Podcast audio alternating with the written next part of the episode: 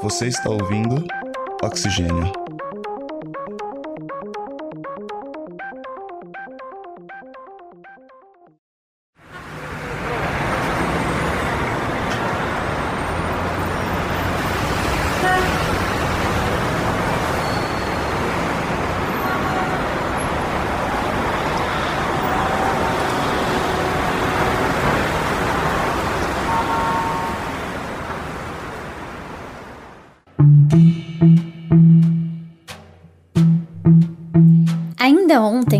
Ruas estavam cheias.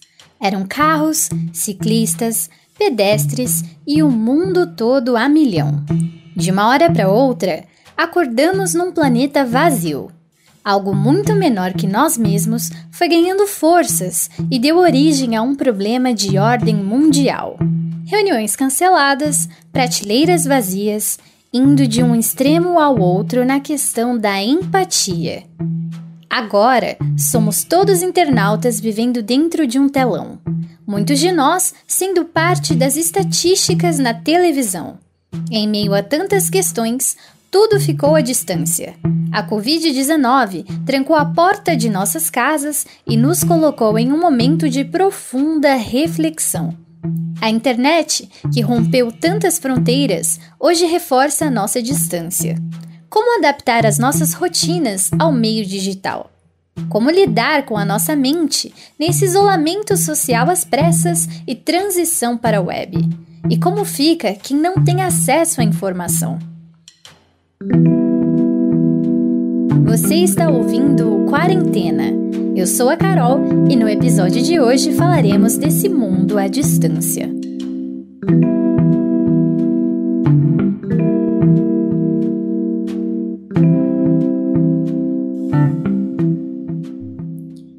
Diria Raul Seixas, foi assim no dia em que todas as pessoas do planeta inteiro resolveram que ninguém ia sair de casa.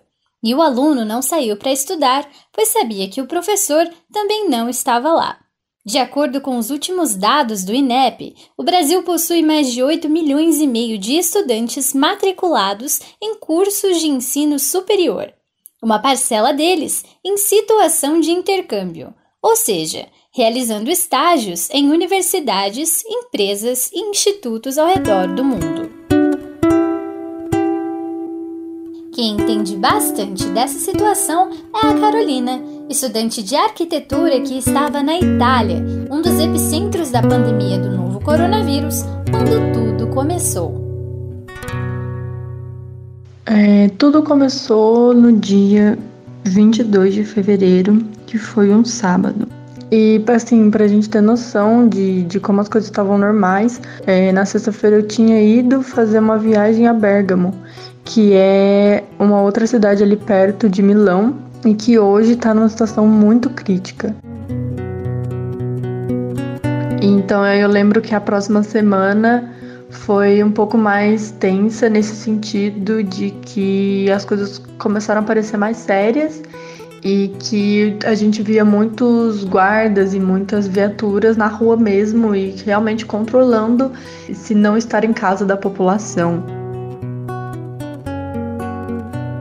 Com o passar do tempo, as restrições foram ficando cada vez mais e mais rigorosas no mundo inteiro. Mas a Itália marcou as redes sociais pelas imagens que refletiam a vontade de estar junto em meio à falta de exatidão sobre o dia que viria pela frente foi uma situação muito complicada que sentia um clima de tensão e de e de medo, de apreensão e de tristeza, sabe? E a gente olhando o pessoal na sacada, então às vezes uma criança brincando na sacada sozinha ou alguém conversando no telefone na sacada. A gente presenciou episódios do dos italianos se juntarem nas sacadas em algum momento do dia e aplaudir o sistema de saúde, ou, por exemplo, começar a cantar nas sacadas. Então, que era uma forma de espantar um pouco esse medo, né, e essa preocupação.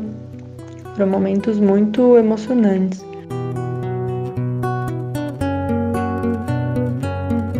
Com o problema crescendo ao alcance dos olhos, as universidades tiveram que encontrar uma forma de dar continuidade às suas atividades em meio às medidas de isolamento.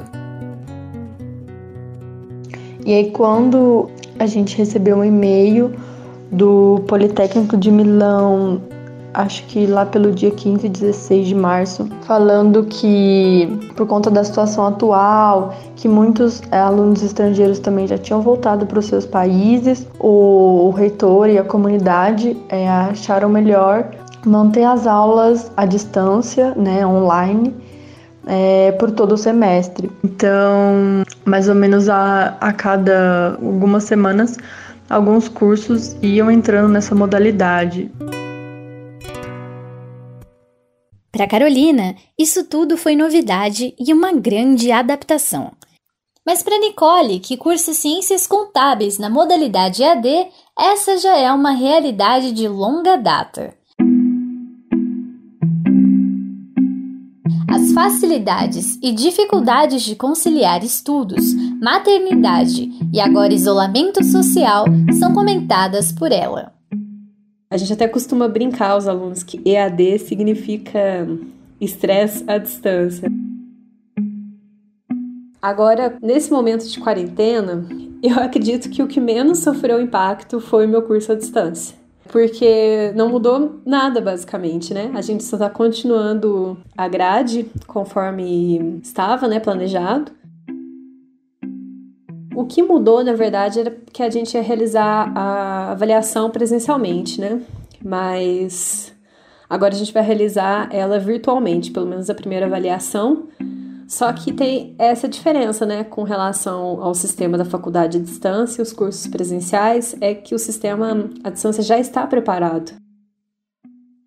Sem dúvidas, a gente percebeu. Tanto que eu estou vendo muitos colegas que fazem faculdade presencialmente estão tendo muita dificuldade. Tanto os professores em não saber lidar com plataformas é, à distância, não estão acostumados a gravar vídeos, né? Talvez até roteirizar uma aula mesmo, né? E os alunos não estão acostumados, tem muitos cursos que nem existem à distância. Se você for ver, por exemplo, o curso de direito, né? Não existe curso de direito à distância no Brasil e algumas faculdades mesmo não têm nem plataformas para poder preparar de uma hora para outra, né, é, esse ambiente virtual para os alunos. E eu acho que seria interessante, né, a partir desse momento que a gente está vivendo, quem sabe as faculdades se prepararem mais para poder conseguir oferecer conteúdos virtuais para os alunos, que eu acho que, assim, na medida do possível, e eu não vejo, assim, problema em, em, as faculdades aos poucos irem se adequando mesmo e também se adequando à realidade dos alunos. Hoje em dia tem muitos alunos fazendo uma segunda graduação, uma terceira graduação, uma pós-graduação. Eu acho que você usar diversas ferramentas abre mais as portas né, das faculdades para diversas pessoas conseguirem uma formação melhor, né? Assim, as ferramentas que a gente tem hoje em dia ajudam muito, né? E-mails, inclusive grupos de WhatsApp, a gente interage muito por grupos de WhatsApp para tentar diminuir, né, essa distância. Mas será que estamos todos preparados para lidar com as plataformas digitais assim tão de repente? No Brasil, estima-se que cerca de 80% da população possua acesso à internet de acordo com dados do IBGE. Afinal, falamos agora de uma inclusão ou exclusão digital? Sobre isso, Bernardo Sorge, sociólogo, professor aposentado da UFRJ e já consagrado homem das ideias, faz alguns apontamentos a respeito da EAD. O conceito de inclusão digital, como sabemos, é muito amplo, né? Se estamos falando de pessoas que têm acesso a algum tipo de instrumento de comunicação digital, e hoje iPhones são microcomputadores na realidade, o nível de inclusão digital desse ponto de vista é muito grande, muito amplo. O problema é que, como sabemos, inclusão digital não se refere somente a ter acesso a algum tipo de instrumento de comunicação eletrônico. Na verdade, estamos falando da capacidade e possibilidade de utilização desse instrumento como uma ferramenta, seja de educação, seja de trabalho. E obviamente aqui o cenário muda muito, pois depende muito, obviamente, do nível educacional, que como sabemos no Brasil ainda deixa muito a desejar, e depende do tipo de trabalho. Até, de fato, para certos trabalhos autônomos. Então, embora seja um instrumento importante no dia a dia normal das pessoas, especialmente do setor informal, né? Neste contexto, ele resolve pouco. A pergunta que se coloca é: vai ajudar essas ferramentas eh, eletrônicas? Em boa medida, sim, mas fundamentalmente para setores de serviços qualificados, né? Eh, pessoas que já normalmente trabalham frente ao computador sendo essa atividade facilmente ou com certa dificuldade, mas de toda forma transferível para o home office. E será que todos nós conseguimos nos conectar?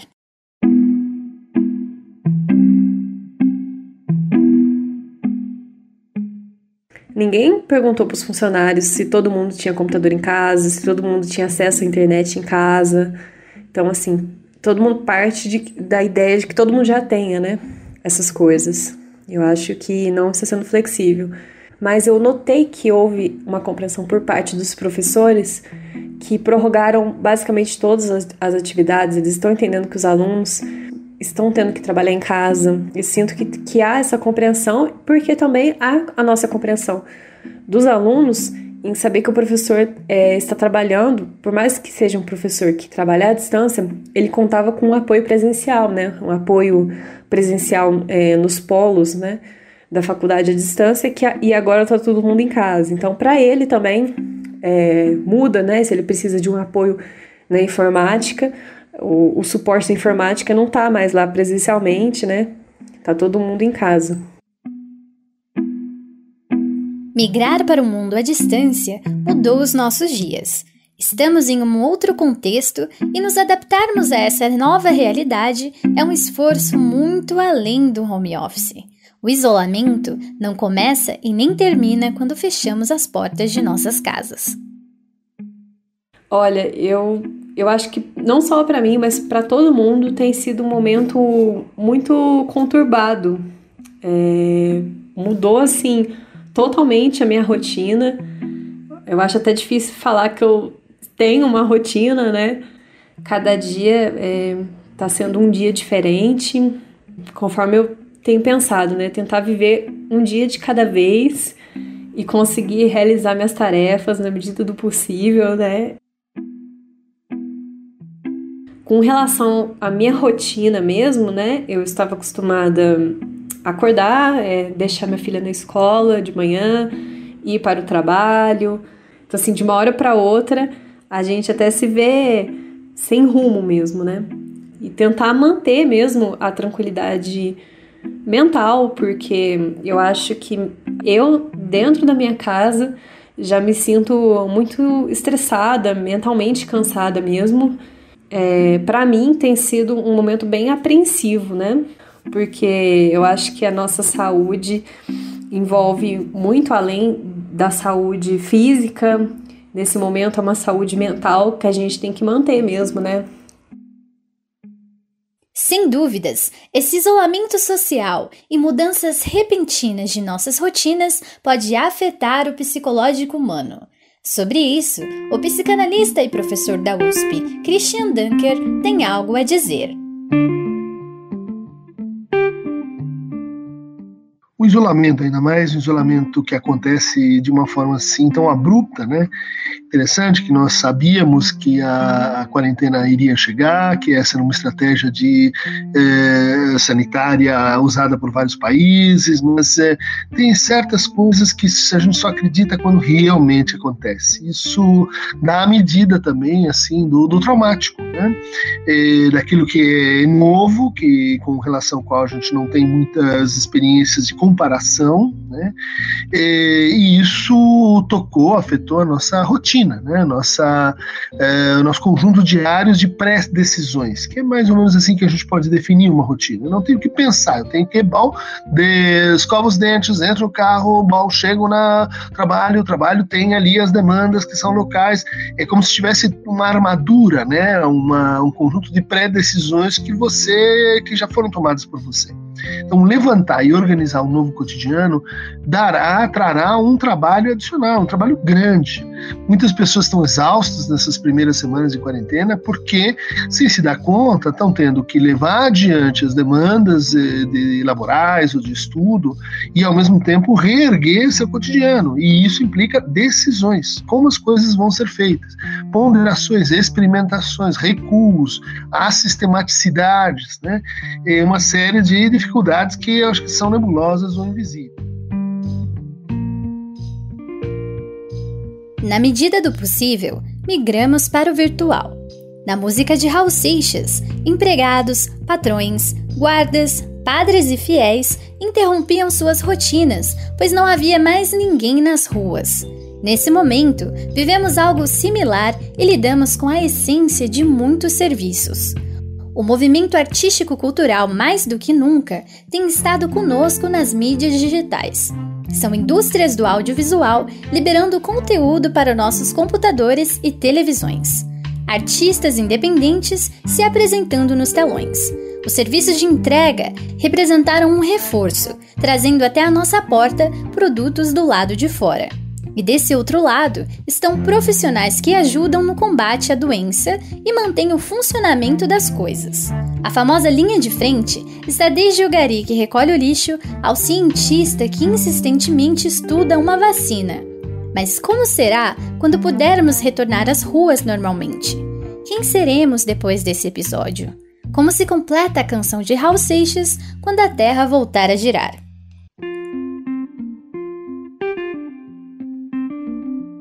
Interessante como a nossa convivência com as telas, ela já está se aprofundando muito, trazendo uh, certos malefícios que, que a gente não sentia tão fortemente, à medida que isso era uma parte menor do nosso cotidiano. Né?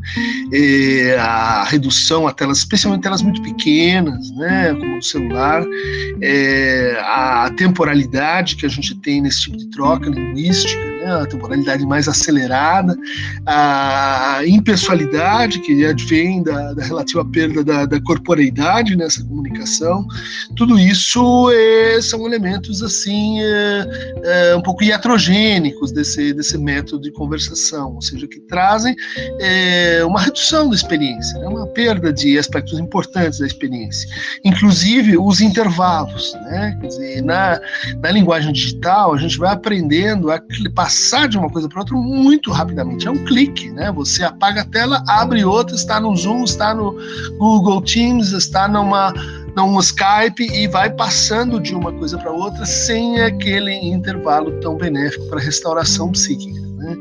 E acho que precisamos, depois dessa experiência, reinventar, moderar talvez o nosso uso de telas, entender que não basta passar de um universo para outro, que isso gera um efeito assim de, de aumento de produtividade ou de expectativa de aumento de produtividade que não se realizará. Né? A nossa produtividade ela cai quando você está no ambiente de tela. Né? Seja porque você perde conexão, seja porque você perde informação, seja porque você perde detalhes de informação, seja porque você se cansa mais, pode escolher o um motivo, mas a vida não é a mesma quando a gente está especialmente em largas jornadas de trabalho pela via da linguagem digital.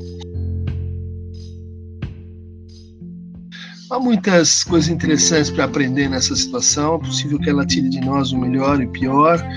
Ela pode colocar, assim, certos afetos como o desamparo, reposicionar certos discursos, como, por exemplo, a relação entre populismo e a ação coordenada relativa a fins. Né? E penso que vamos sair por um algum grupo, né, vai sair mais ressentido, né, vai, sentir, vai sair mais humilhado, vai sair se sentindo mais abandonado, talvez percebendo né, uh, certas realidades nos, nos, contratos sociais que, que nós propagávamos antes, e uma outra parte vai entender que esse é um momento de repactualização, que é possível inventar coisas novas, que é possível inventar é, novos tratos, e inclusive que é possível se experimentar diferente, né, dentro de casa, com a solidão, com a solitude, com essa nova experiência.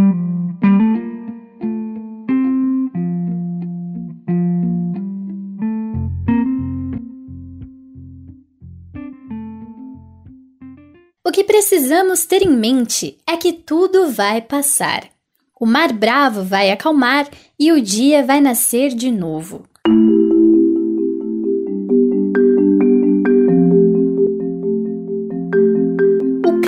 Vai se tranquilizar na medida do possível e a gente vai ser diferente.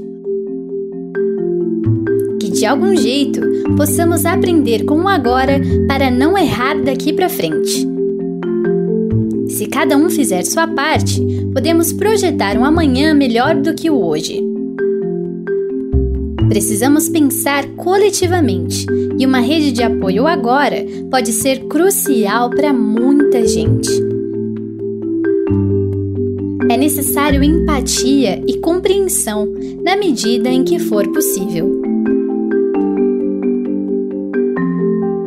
Apesar da distância física, espero que a mensagem chegue até você nessa grande rede digital.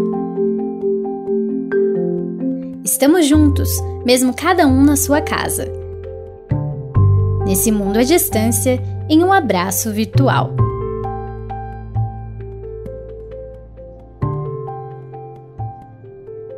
Eu sou a Carol e esse foi o Quarentena.